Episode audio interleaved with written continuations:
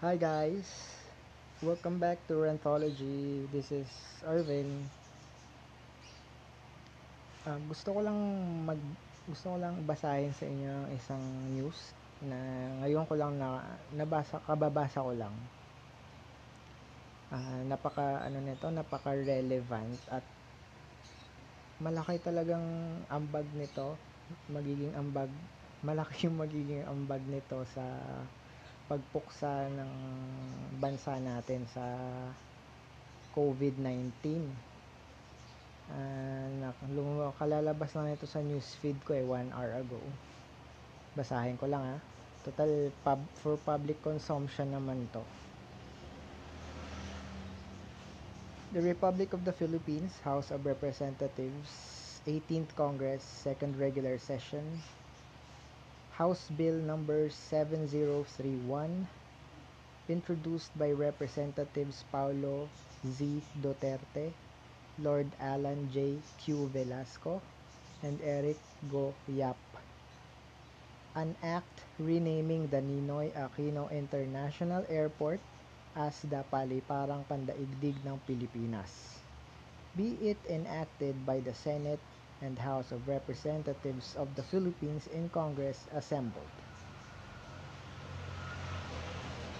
Section 1. The name of the Ninoy Aquino International Airport, otherwise known as NAIA, is hereby changed to Paliparang Pandaigdig ng Pilipinas. Section 2. The act shall take effect after 15 days following its publication in the official gazette or a newspaper of general circulation. Approved. Ganda, no?